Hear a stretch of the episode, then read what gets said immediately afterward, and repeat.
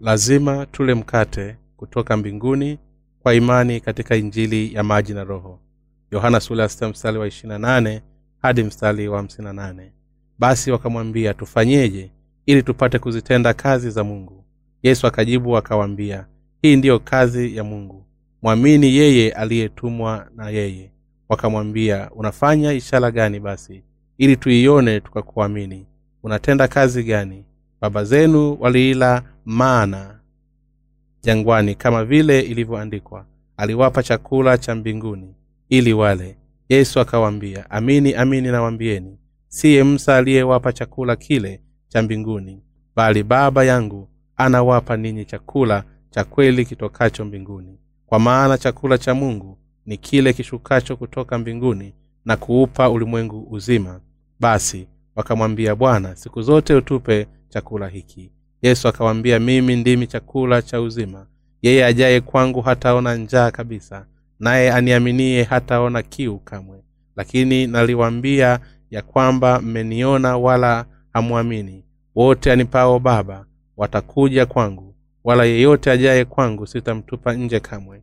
Kwa kuwa mimi sikushuka kutoka mbinguni ili niyafanye mapenzi yangu bali mapenzi yake aliyenipeleka na mapenzi yake aliyenipeleka ni haya ya kwamba katika wote aliyonipa nisimpoteze hata mmoja bali nimfufue siku ya mwisho. Kwa kuwa mapenzi yake baba yangu ni haya ya kwamba kila mtazamaye mwana na kumwamini yeye awe na uzima wa milele nami nitamfufua siku ya mwisho.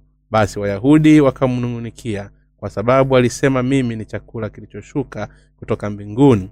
Wakasema je huyu siye yesu mwana wa yusufu ambaye twamjua babaye na mamaye. Sasa asemaje? Huyu nimeshuka kutoka mbinguni?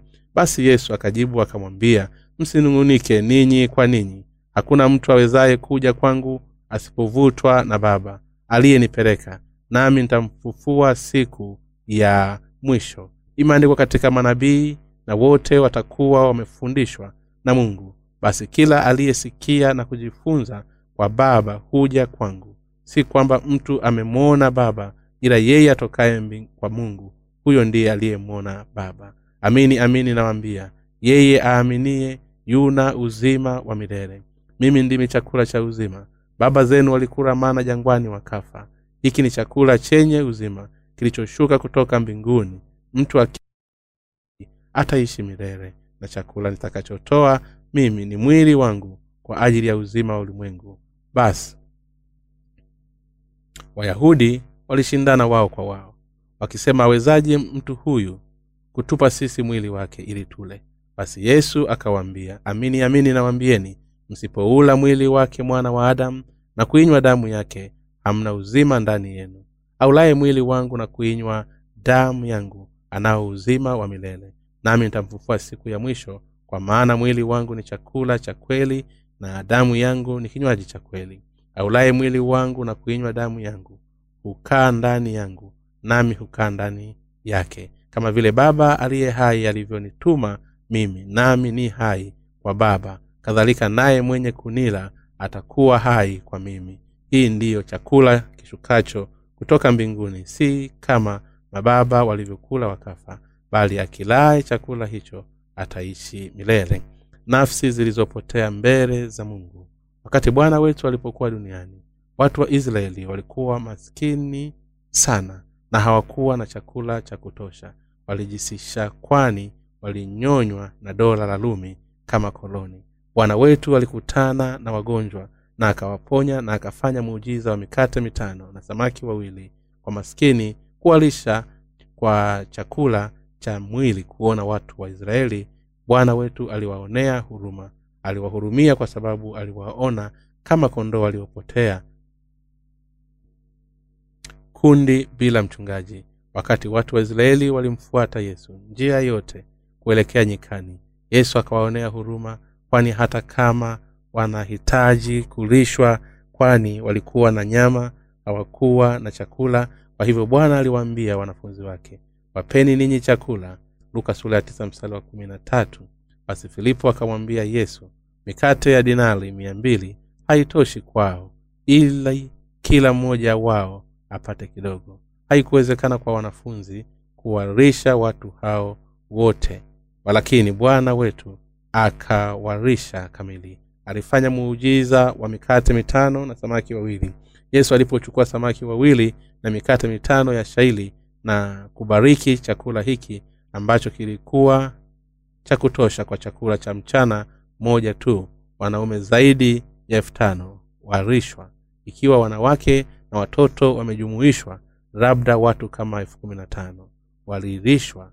Bwana wetu alifanya muujiza kama huo watu walipokutana na yesu. Wengi wao walipoona kutoka magonjwa yao walipatiwa mkate na mwili. Waliona muujiza ya kushangaza na walihisi neno la ajabu la ukweli wa mbinguni. Kwa hivyo umati mkubwa ukaanza kumfuata yesu na kujaribu kumchukua kwa nguvu kumfanya mfalume wa israeli. Watu hawa walidhani ikiwa ungekuwa mfalume wetu tu hatutakuwa na wasiwasi juu ya chakula. Unaweza kubariki tu begi la ngano mara moja na litakuwa la kutosha kulisha taifa lote.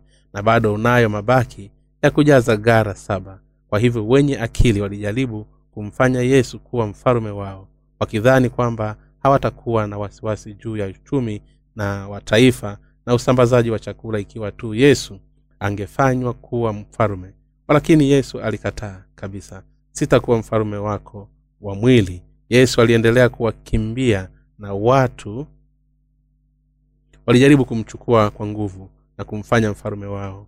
Basi yesu alikwenda kupernaumu na wanafunzi wake kuvuka bahari ya galilaya kwa mashua umati wa wafuasi ambao walikuwa wamesimama kando ya bahari ya galilaya waliona kwamba yesu amevuka upande wa pili na hivyo wakamfuata hapo walipokuwa wakifuatilia kando ya bahari ili kumpata yesu. Lazima walipata njaa tena. Wakati wa chakula alipofika walikuwa wakifikiria je bwana asingeweza kutupa chakula tena wakati huu bwana wetu aliwaambia amini amini nawambieni ninyi mnanitafuta si kwa sababu mliona ishara bali kwa sababu mlikula ile mikate mkashiba msikitendee kazi chakula chenye kuharibika bali chakula kidumucho hata mile, uzima wa milele ambacho mwana wa adamu atawapa kwa sababu huyo ndiye aliyetiwa muhuri na baba yani mungu yohana sura mstari wa ishirina hadi ishirina saba.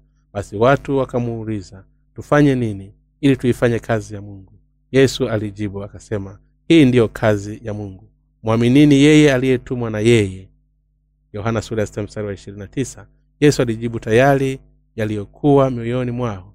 Alikuwa akiwaambia waumini injili ya maji na roho aliyopewa na yesu mwenyewe. Wakamuuliza unafanya ishara gani basi ili tuone tukakuamini. Unatenda kazi gani? Baba zetu. Waliila mana jangwani kama vile ilivyoandikwa. Aliwapa chakula cha mbinguni ili wale. Yohana ya mstari wa hadi na yesu alitaka kuwasilisha na mkate wa uzima. Walakini kwa kuwa watu wa israeli walimwamini mungu walielezea hii maana ya agano la kale kutoka mbinguni ambapo mungu alikuwa amewapa babu zao kula wakati wa kuishi nyikani. Kwa hivyo waliuliza je mnaweza kutoa mkate kama mana kwa sisi sote kama msa katika agano la kale? Bwana wetu akajibu amini amini nawambieni siye msa aliyewapa chakula kile cha mbinguni bali baba yangu anawapa ninyi chakula cha kweli kutoka mbinguni. Kwa maana chakula cha mungu ni kile kishukacho kutoka mbinguni na kuupa ulimwengu uzima. Yohana sura ya hadi thelathini na tatu. Watu wakasema ikiwa una nguvu tupe mkate huu. Tulishe sisi basi tutaamini. Ndipo yesu akajibu siyo msa aliyeleta mana katika agano la kale lakini ni mungu na kukupa uhai. Mimi pia nakupa mwili wangu. Kwa hivyo kula nya, mwili wangu na upate uzima wa milele yesu alisema mimi ni mkate wa uzima na nikawambia watu kula mkate huu kutoka mbinguni kwani utawapa uzima. Je mkate huu ni wa aina gani? Kama yesu alisema kwamba mwili wake ni mkate wa uzima watu waliokusanyika hapo hawangeweza kusaidia lakini walishangaa juu yake. Waliweza kuelewa mkate wa mwili lakini mkate huu wa uzima ulikuwa anasema nini gafla hapa tunahitaji kujua sababu ya msingi kwa nini yesu alizungumza juu ya mkate wa uzima. Watu wa israeli walitaka mkate wa mwili kutoka kwa yesu wakati walikuwa wakimtafuta karibu. Yesu kwa upande mwingine alitaka kuwapa mkate wa uzima.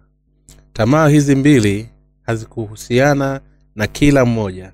Kile yesu alitaka kuwapa sio kile ambacho watu wa israeli walikuwa wanatafuta kwa hivyo akimaanisha mwenyewe wakati yesu alisema mimi ni mkate wa uzima na kula mwili wangu watu wa israeli hawakuweza kumwelewa. Kisha yesu aliwaelezea katika yohana sura ya sita mstari wa thelathini tano hadi arobaini.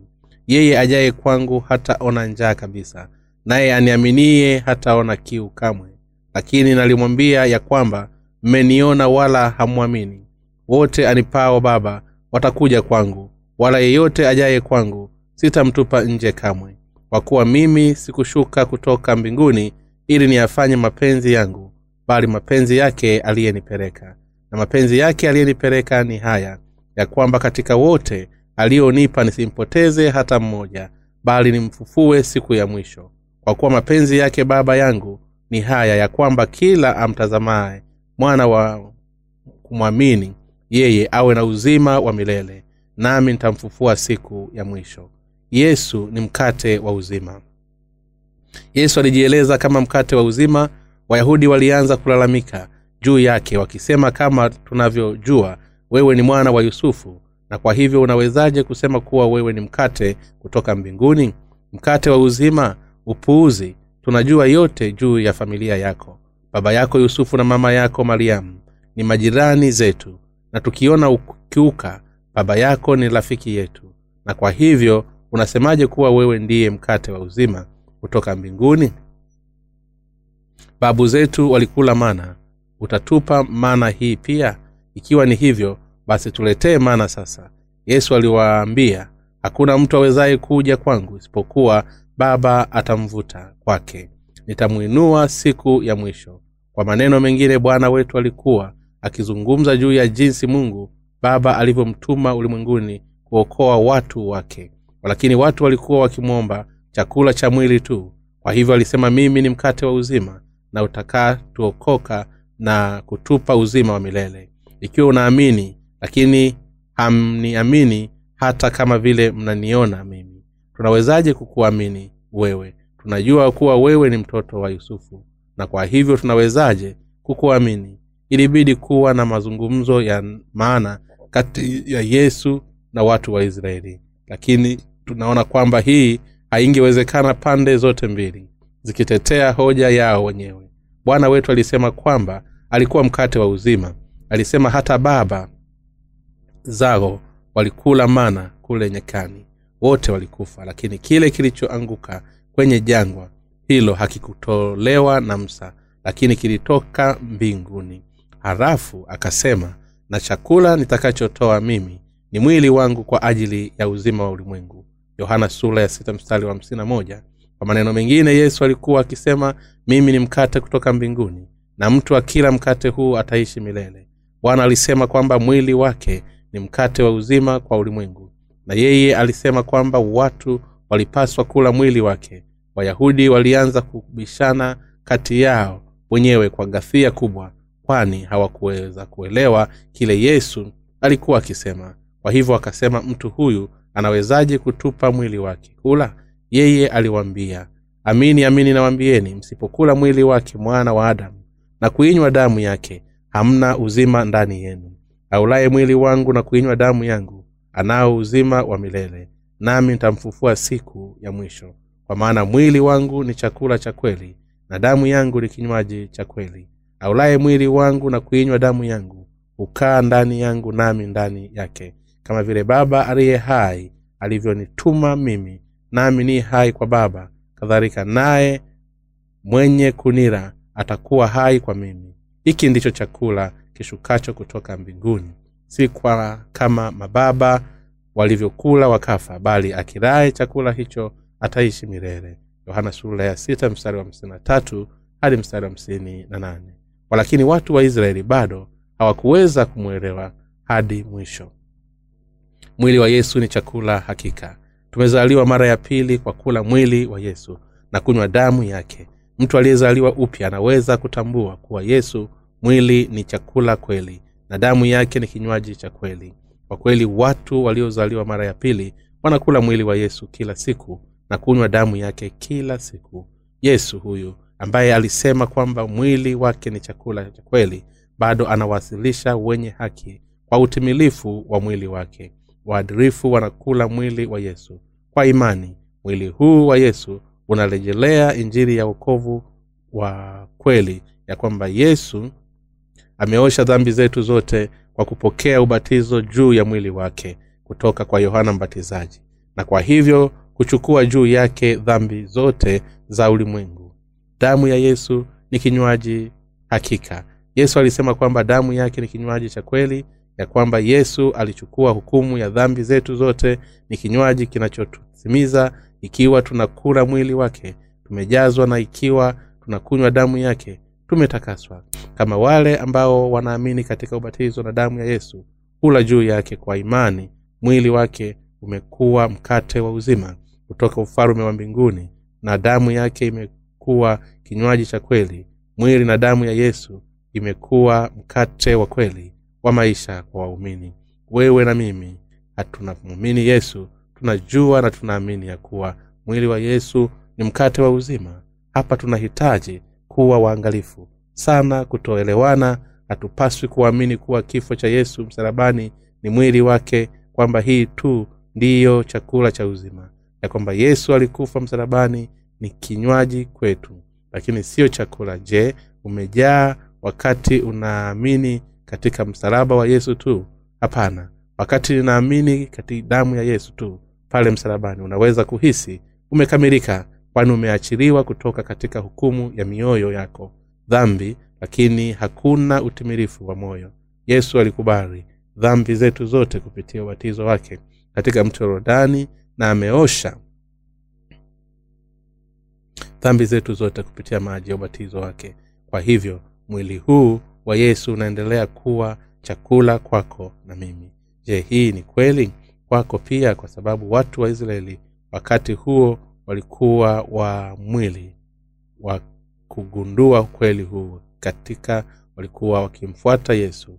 Lakini wakati sisi mzaliwa wa kwanza tunasoma kifungu hiki tunaelewa inamaanisha nini imeandikwa kwa maana mwili wangu ni chakula cha kweli cha damu na damu yangu ni kinywaji cha kweli. Auraye mwili wangu na kuinywa damu yangu hukaa ndani yangu nami ndani yake. Yohana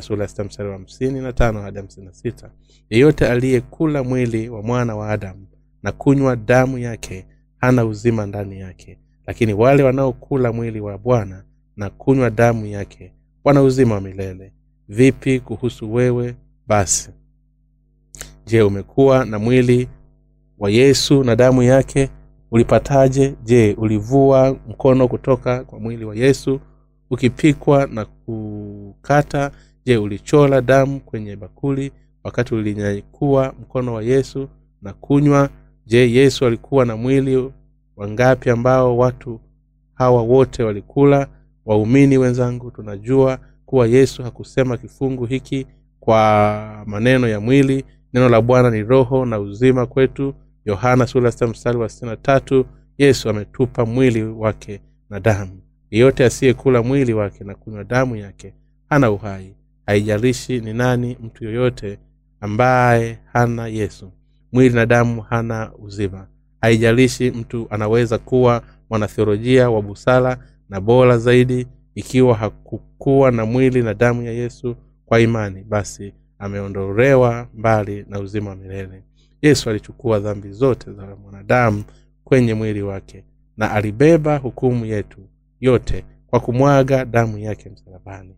Kwa kutoa mwili wake na damu yake kwa wanadamu wote ametoa uhai kwa wale ambao wanaamini kuwa ameokoa waumini wake. Hakuna mtu anayeweza kuokolewa kutoka katika dhambi isipokuwa akiamini kwa moyo wake yesu ndiye njia ukweli na uzima. Wala hawezi kupokea uzima wa milele wale tu ambao wanaamini katika neno la ukweli kwamba ubatizo wa yesu ambao ni mwili wake umeosha dhambi zote za wanadamu. Wanaweza kupata uzima wa kweli kutoka kwa mungu kupitia imani umepokea maisha haya. Je umekuwa mmoja wa wale waliokula mwili wa yesu na kunywa damu yake ni kwa imani kwamba tumekuwa watu kama hao. Tumekula mwili wa yesu na kunywa damu yake. Kutoka kwa kile yesu alisema mwili wangu ni chakula cha kweli. Tunaweza kugundua wazi kuwa neno hili la mungu ni ukweli wa kushangaza. Mtu anapochoka na kuchoka kwa roho kutokana na kuishi katika ulimwengu huu ikiwa atagundua kuwa anakosa chakula cha kiroho na anafikiria juu ya ubatizo wa yesu. Basi chakula cha kiroho na anafikiria juu ya ubatizo wa yesu basi ubatizo huu utakuwa chakula cha uzima kitakachomjaza kiroho chakula ambacho yesu ametupa na mwili wake. Kamwe huangamia na hakuna kitu ili tuwe na milele mchana na usiku leo na kesho ya kwamba yesu alipokea ubatizo kwenye mwili wake. Inamaanisha kuwa ameosha dhambi zote za wanadamu na maji na mwili huu wa yesu uliochukua dhambi zote kupitia ubatizo wake. Umekuwa utimilifu na chakula cha kweli kwa roho. Mtu yeyote anayemwamini yesu mwili huja mioyo mioyo yake utimilifu huo sio wa mwili bali wa moyo. Nafsi yake imejazwa na kuimarishwa. Imeimarishwa kiasi kwamba wale ambao hawajajaza hawajazaliwa mara ya pili hawawezi kuelewa au kuliona neno hili la ukweli. Wakati wa kipindi cha kanisa la kwanza wakristo waliendelea na maisha yao ya imani chini ya ardhi wakijificha kwenye makabati ya kutoloka kutoka kwa kuteswa kuona. Hii warumi wengi walishtaki kwa kuwa ni watu wa kula nyama ya yesu na kunywa damu ya yesu kila siku. Bila kujua neno la mungu warumi waliamini kimakosa kwamba wakristo hukusanyika pamoja kila siku kumwachinja mwanadamu na kuwawezesha kula nyam, mwili na za waathiliwa wao na kunywa damu yao. Kwa hivyo waliwatesa kwa nguvu kwa wale ambao hawajazaliwa mara ya pili. Haiwezekani kuelewa kwamba mwili wa yesu ndiyo chakula. Kanisa katoliki lina mafundisho yake ya uongo kuhusu mwili wa yesu kulingana na mafundisho ya kikatoliki ya kubadilika. Wakati mtu anakula mkate anakula mwili wa yesu wakatoliki wanaamini kwamba wakati kuhani atabariki hicho wakati wa ushirika mtakatifu. Keki hii inabadilishwa kuwa mwili wa yesu na kwamba ndiyo wanavyokula mwili wa yesu. Kwa hivyo wakati wa misa kwa kula keki hii wanaamini kwamba walikula mwili wa yesu. Hii hata vivyo sivyo kula mwili wa yesu mwili wa yesu unaliwa tu na imani. Mtu anakula mwili wa yesu tu wakati anaamini katika ubatizo wake na msalaba wake ni kwa kuamini injiri ya maji na roho kwamba tunaweza kula mwili wa yesu na kunywa damu yake. Ni wakati tunapoamini katika neno hili ndipo inakuwa chakula cha uzima kwetu. Yesu ni mwana wa mungu ambaye alishuka kutoka ufalme wa mbinguni. Ni wakati tu tunapoamini hii na kuwa hivyo kumpokea ndani ya mioyo yetu ndipo yesu aweze kuwa uzima mioyoni mwetu. Na mungu uzima wa milele utakuja kwetu. Basi sisi sote tupate uzima wa milele kwa imani. Yesu alipokuja hapa duniani alipokea ubatizo juu ya mwili wake akafa msalabani na kwa hivyo amefufuka dhambi zote za wanadamu. Kuamini katika neno la mungu ambalo liliondoa dhambi za ulimwengu. Ndiyo imani yenyewe ambayo inatuwezesha kula mwili wa yesu. Huwezi kula mwili wa yesu kwa kushirikilia ibada ya ushirika mtakatifu na kula kipande cha mkate. Kula yesu mwili ni kuamini katika ukombozi wako kutoka kwa dhambi ambayo ilitimizwa na yesu ya kwamba alikuja ulimwenguni ili kukuomboa kutoka katika dhambi alibatizwa na yohana mbatizaji na kukabili dhambi zote za wanadamu. Na kwa hivyo ameosha dhambi zote za dhambi zako. Imani hii ndiyo imani inayokuwezesha kula mwili wa yesu. Ni kuamini njiri ya maji na roho na mioyo yetu. Tunakula mwili wa yesu tulipoamini na mioyo yetu kwamba dhambi zote za wanadamu zilipitishwa kwa yesu. Alipobadiliza na kwamba alihukumiwa kwa karibu mahari pa wanadamu. Alipokufa pale msalabani yesu ndiye chakula cha uzima kwetu mwokozi wetu kutoka kwa dhambi na kwa hivyo aliifanya iwezekane kwetu kupokea uzima wa milele kupitia imani. Bibilia inasema kwa maana kwa moyo mtu huamini hata kupata haki na kwa kinywa hukili hata kupata wokovu. Walumi sula ya kumi mstari wa kumi. Je tunawezaje kula mwili wa yesu na kunywa damu yake? Ni kwa kuamini njili ya maji na roho kwamba tunaweza kula mwili wa yesu na kunywa damu yake. Siyo kitu kingine chochote isipokuwa kwa imani tu kwamba tunaweza kuwa nayo. Yesu alisema kwa maana mwili wangu ni chakula cha kweli na damu yangu ni kinywaji cha kweli. Auraye mwili wangu na kuinywa damu yangu hukaa ndani yangu nam ndani yake. Yohana sura ya sita mstari wa hamsina tano hadi mstari wa hamsina sita. Bwana yesu alisema kwamba kuna uzima katika mwili wake. Bwana wetu ametoa mwili wake mwenyewe kwa wenye dhambi. Amerisha mwili wake kwa wale wote wanaomwamini na kuwajaza. Mwili huu haimaanishi mwingine isipokuwa ubatizo ambao yesu alipokea. Na yesu ametupa kinywaji cha uzima pia kwa maneno mengine yesu alihukumiwa kwa ajili yetu.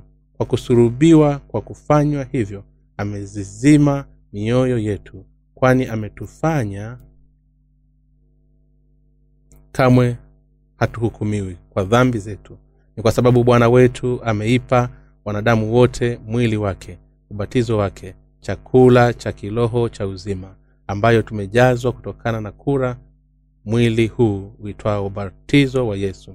Hata kwa wakati huu sasa bado kuna roho nyingi kwenye sayari hii ambayo wana njaa ya kufa kwa njaa ya kiroho. Hata kama wanakula chakula cha mwili kwani hawawezi kula chakula cha uzima kinachotoitwa ubatizo wa yesu. Kwa bahati mbaya nilikuja kusikiliza mahubiri ya wachungaji kwenye tv siku chache zilizopita. Maada ya mahubiri yake ni kwamba tulilazimika kupata uzima wa milele na kupokea ondoleo la dhambi kwa kumwamini yesu. Lakini baada ya kuelezea suala hili muhimu kwa, kwa kutaniko lake mchungaji huyu hakutoa majibu yoyote juu ya jinsi mtu anapaswa kumwamini yesu. Alikuwa akitumia yohana sura ya sita mstari wa 28 mpaka 40 katika mahubiri yake lakini hakukuwa na wazo la kutafasili kifungu hiki wakati alihubiri kwa nusu saa aliweza kuuliza maswali tu na hakutoa majibu. Hivyo ni kwa sababu yeye mwenyewe hakujua jibu mahubiri halisi na kuelezea na kuhijibu jinsi mtu anaweza kupokea ondoleo la dhambi jinsi anavyoweza kuongoza maisha yake ya imani ipasavyo na jinsi ambavyoweza kuishi maisha bora. Walakini wachungaji ambao hawajazaliwa mara ya pili hawajui chakula cha mwili wa yesu. Ni nini? Hivyo ndio sababu mchungaji huyu aliendelea kutupa maswali kwenye mkutano wakati akihubiri kwa nusu saa akiuliza tunapaswa kuishije? Je tunapaswa kuamini nini? Mahubiri kama hayo yana uwezekano wa kumfanya kufanya wenye dhambi wa kristo wawe wenye dhambi zaidi kuwafunga na imani ya kisheria. Mhubiri anapotoa mahubiri lazima ape majibu kwa, wa, kwa kile anachokuwa akihubiri. Kwa sababu basi wasikilizaji wanaweza kula chakula cha kiroho na kujazwa. Ikiwa anahubiri bila hata kujua jibu mwenyewe mahubiri yake yanawezaje kuitwa mahubili je sivyo ilivyo? Waumini wenzangu watu wengi sana wana njaa sasa. Kuna aina mbili za chakula kinachopatikana. Moja ni cha mwili na kingine ni cha kiroho. Chakula kinachopatikana moja ni cha mwili na kingine ni cha kiroho.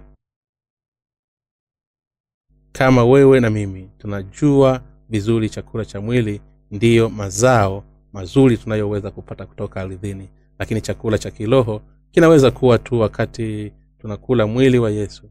Kile kinachotolewa na ulimwengu hakiwezi kuwa chakula cha kiroho. Chakula cha kiroho kutoka mbinguni ni mwili wa yesu ni wakati tu tunakula mwili wa yesu ndiyo tunakula chakula hiki cha kiroho. Na tunapopata uzima wa milele tunapokuwa na mwili wa damu ya yesu. Walakini kuna wakristo wengi mno ambao hawajui hata kwa nini yesu alikuja duniani. Kwa kubatizwa yesu alikuwa mwokozi ambaye ameokoa dhambi za watu na kwa kutoa mwili wake mwenyewe ametupa uzima wa milele. Ukweli kwamba yeye ametuokoa kutoka katika dhambi kwa kupokea ubatizo juu ya mwili wake na kumwaga damu yake.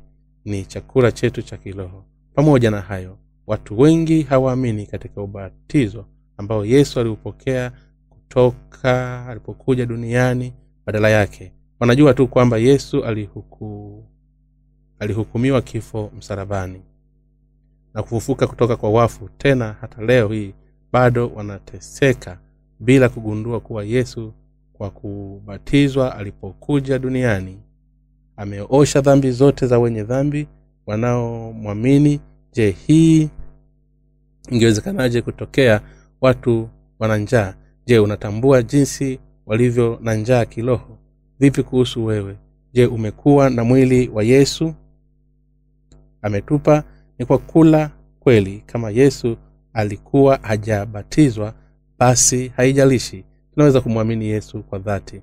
Angepokea msamaha wa dhambi zetu wala mioyo yetu na mioyo yetu msa, msamaha wa dhambi zetu wala mioyo yetu na, na mioyo yetu isingekuwa na amani.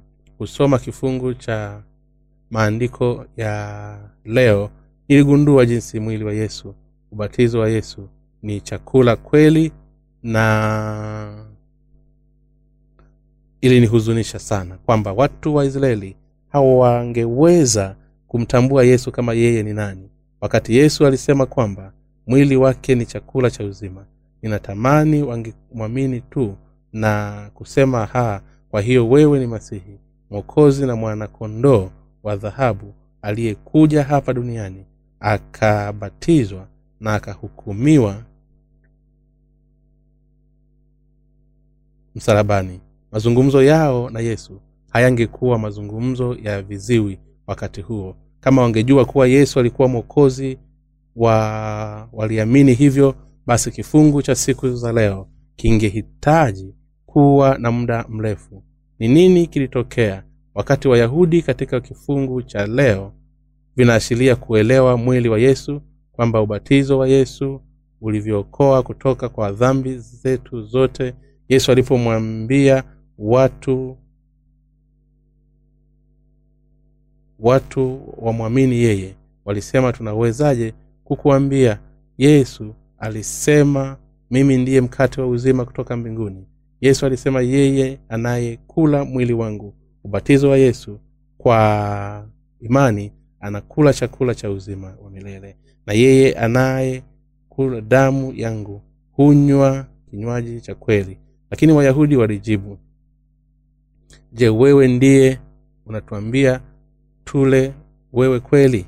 Sio tu wayahudi walioshiriki mazungumzo ya viziwi kama hivi. Wakristo wengi sana leo ambao hawamwamini yesu bila kuzaliwa tena wote wanashiriki mazungumzo kama hayo ya viziwi. Wanasoma kifungu cha maandiko lakini hawaelewi inamaanisha nini. Kwa hivyo bila kujua maana ya neno hili la mungu wanasikitiza tu kwamba tunapaswa kuishi kwa uzuri na kwa roho. Lakini ni mafundisho gani potofu? Wanazungumzia juu ya imani katika yesu tu katika suala la maadili na maadili wakisema unapaswa kuishi hivi na hivi. Hivyo ndivyo sababu yesu hawezi kuwa chakula chako kama wanavyomwamini. Na kwa nini wale ambao hawajazaliwa mara ya pili kwa maji na kwa roho. Hawawezi kulisha roho kwa chakula cha kiroho. Mara ilipokula mwili wa yesu kwa kuamini katika ubatizo wa yesu bwana moyo wangu umekuwa ukijawa mara yake. Nilikuwa naamini katika ubatizo wa yesu na damu yake msalabani. Ubatizo wa yesu ulikuwa chakula cha uzima moyoni mwangu na damu yake ya thamani ikiwa kinywaji cha kweli niliposoma juu ya ubatizo wa yesu kutoka kwa neno ubatizo huu unakuwa chakula cha ondoleo la dhambi. Na kila nilipotazama msalabani nilimshukuru mungu kwa ukweli kwamba hakuna hatia yoyote kwangu.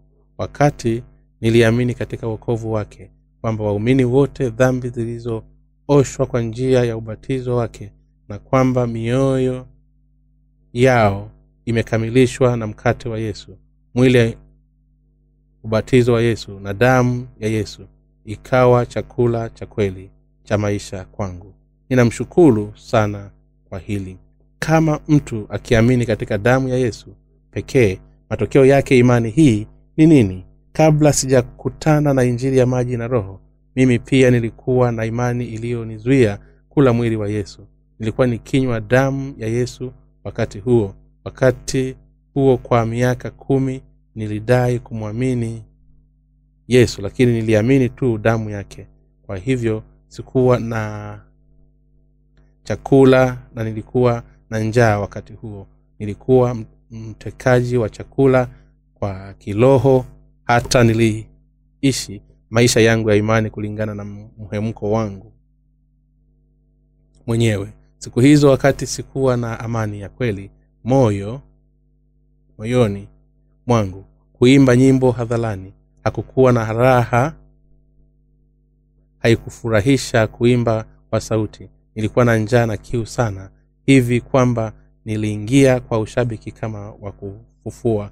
Basi bila kujitambua niliingia katika hisia zangu mwenyewe na wakati ninaimba nyimbo kama za shabiki nilihisi hamu kubwa ya kumtumikia bwana. Lakini hii ilidumu kwa muda mfupi tu na mara tu nilipoacha kuimba nilihisi utupu na nilikuwa na njaa tena. Hata wakati nilikuwa na abudu sikuja na wakati wowote nilijisikia tu wakati wote ikiwa tunaamini katika damu ya yesu tu. Yesu hataweza kuwa chakula kwa roho zetu kwa hivyo nilipokuja kanisani kupatiwa chakula mbali na kulishwa nikawa na kizuizi na nikatafuta kuridhika niliishia kwenda kwa kurudi kwa sara moja kwenda nyingine kutoka kwa mkutano huu wa uamsho hadi mkutano huo. Matokeo ya kuamini katika damu ya yesu yalikuwa yakimaliza kidogo ikiwa hayakuwa tupu kila wakati. Hivyo ni kwa sababu hakukuwa na imani ya kweli wala maji ya kweli ya maisha moyoni mwangu.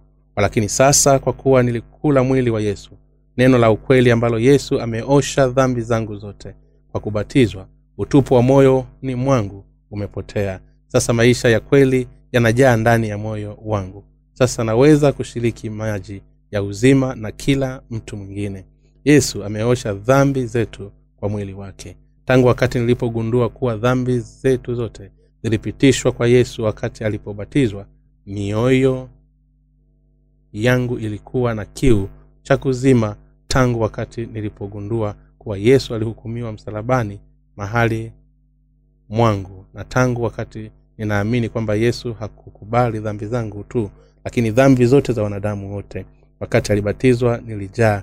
Hivyo ni kwa sababu mimi nilipokea uhai wakati huo imeandikwa bwana ndiye mchungaji wangu sitapungukiwa na kitu. Katika malisho ya majani mabichi hunilaza kando ya maji ya utulivu huniongoza. Zaburi sura ishirina mstari wa kwanza hadi wa pili. Waumini wenzangu kama tulivyokula majani kwa mioyo yetu na kunywa maji kanda ya mito tumejazwa na kuzimishwa na, kuki, na kuridhika tunalala marisho ya kijani kibichi na kusema nimetosha sana nimejaa sana kwamba sina kitu chochote cha kutamani. Waumini wenzangu tumekuwa watu wenye kuridhika ambao wanatabathamu kila wakati. Wanafurahi zaidi ya maelezo yote na hawana kitu. Nafsi yangu ilijaa mara tu nilipokutana na bwana wetu katika neno lake. Wakati wowote ninapojisikia njaa kidogo mimi hufikiria juu ya bwana wetu kila wakati. Niliposoma neno na kulitafakari ninakumbuka kila wakati kwamba dhambi zangu zilipitishwa kwa bwana. Alipobatizwa alichukua mwenyewe dhambi zangu zote. Kwa hivyo moyo wangu umejaa kila wakati asema bwana. Asante sana. Ninamshukuru kwa moyo wote. Ninashukuru sana kwa kuwa umenifanya sina dhambi bwana maneno hayawezi kuelezea jinsi ninavyoshukuru. Nadhani juu ya jinsi ninavyojitosheleza mwenyewe na jinsi bwana wetu alivyobeba dhambi zangu zote na kuamini haya kwa moyo mimi hula mwili na kunywa damu kila siku na kwa hivyo hupumzika kwa furaha na amani moyoni mwangu. Tunaishi kwa kurisha chakula cha uzima wa roho zetu. Sio mimi tu bali pia umepata wokovu kwa kuamini katika mwili wa ubatizo wa yesu kwa kutoa mwili wake na damu yake yesu. Ametulisha chakula cha uzima na kuturudisha kutoka kwa dhambi. Tunaamini katika hili. Tunaamini kwamba kwa ubatizo wake na damu yake yesu ametuokoa. Sisi wote ambao walikuwa karibu na kufa kwa njaa je sivyo ilivyo? Kwa kuamini katika ubatizo wa yesu na damu yake tumekula mwili wake na kunywa damu yake. Mtu akikula na kunywa kwa imani hakika atakufa. Lakini ikiwa atakula na kunywa kwa imani hakika atapata uzima wa milele. Lazima tuendelee kula ubatizo wa yesu ambayo ni mwili wake. Kula mara moja kunako kuongeza kwenye uzima wa milele. Kula mara mbili husababisha utimilifu na kula mara tatu kwa siku hukuongoza kuwa watu wa imani kwa kuwa na mwili na damu ya yesu. Kila siku tunapata nguvu mpya na tunajazwa kila siku. Je unaamini hili? Ni lazima kula mwi chakula cha maisha kila siku. Waumini wenzangu yesu alisema kwa maana mwili wangu ni chakula cha kweli na damu yangu ni kinywaji cha kweli. Auraye mwili wangu na kuinywa damu yangu hukaa ndani yangu nami ndani yake. Kamanda kama vile baba aliye hai alivyonituma alivyo mimi nami ni hai kwa baba. Kadhalika naye mwenye kunila atakuwa hai kwa mimi. Hiki ndicho chakula kishukacho kutoka mbinguni. Si kama mababa walivyokula wakafa bali ukila chakula hicho ataishi milele. Yohana hadi hamsini je unaamini hili? Waumini wenzangu wale ambao wa, wana yesu mwilini na damu wataishi milele. Mwili wa yesu hautoi hatujazwi kwa muda mfupi tu. Mwili wa yesu unakwesha kuoshwa kutoka katika dhambi zako na kupokea uzima wa milele na imekuwa chakula cha uzima wa milele. Ni muujiza mzuri sana na baraka ya kushukuru kwamba tumekuja kula mwili wa yesu. Je tumefanya nini kustahili hivi? Kuwa na mwili na damu ya yesu. Wakati watu wengi tu walikunywa damu mahubili ya leo yameshughulikia hoja hii ikionyesha jinsi bahati nzuri kwetu kuokolewa na raini nyembamba ya ledha. Nimesema juu ya jinsi ambavyo tumefanikiwa kwa tofauti moja na kupata uzima wa milele na jinsi wengine wengine wamefungwa kuzimu kwa sababu ya tofauti hizi ndogo. Ni upendo gani na ni neema gani ambayo bwana ametuokoa na kutana na sisi? Wakati tuna watu wengi katika ulimwengu huu ambao ni wepesi na wenye sifa zaidi kuliko sisi. Ninashukuru sana kwa hili. Zaidi ya maneno yoyote mwili wa yesu ni neema ya mungu ni chakula tulichopewa na mungu cha mbinguni. Yote ambayo nilifanya ni kukubali tu kwa imani zaidi ambayo bwana alinipa yote peke yake. Kwa sisi sote pia hakuna kitu kingine cha kufanya isipokuwa kuamini tu katika mwili na damu ya yesu katika ubatizo wake na damu kile tumepokea ni uzima wa milele. Tumekuja kuwa waimani katika mwili wa ubatizo na damu ya msalaba ambayo yesu ametupa. Hii tunakili kwa mungu wetu siyo kwa sababu ya wema wetu wenyewe au kwa sababu ya fadhili za matendo yetu au kwa sababu sisi ni wenye talanta zaidi kuliko wengine. Kwa njia yoyote ile tunaamini kwamba ni kwa sababu mungu alitulehemu na kutupenda ndiyo maana alitupa zawadi ya wokovu na uzima wa milele peke yake. Mungu baba alituongoza kuokolewa kama ilivyoandikwa. Hakuna mtu anayeweza kuja kwangu isipokuwa baba aliyenipeleka amemvuta. Mungu baba ametuvuta njia ya uzima wa milele kanisa ambalo lina mafundisho sahihi juu ya mwili na damu ya yesu na ametufanya kula mwili wa yesu na kutupa uzima wa milele. Wakati uharibifu unapokuja hapa duniani mbingu zitajutia. Sasa hatuna chochote cha kuwa na wasiwasi. Bibilia inasema ni kama vile watu wanavyowekewa kufa mara moja na baada ya kufa hukumu. Wabrania sura ya mstari wa ishirina saba kwamba mungu ametufanya tuishi milele. Inamaanisha kwamba yeye ametufanya tusiishi kama viumbe vya hali ya juu. Wakati maisha yetu katika ulimwengu huu yalikuwa kama ukungu wa asubuhi. Upotee kwa wakati wote.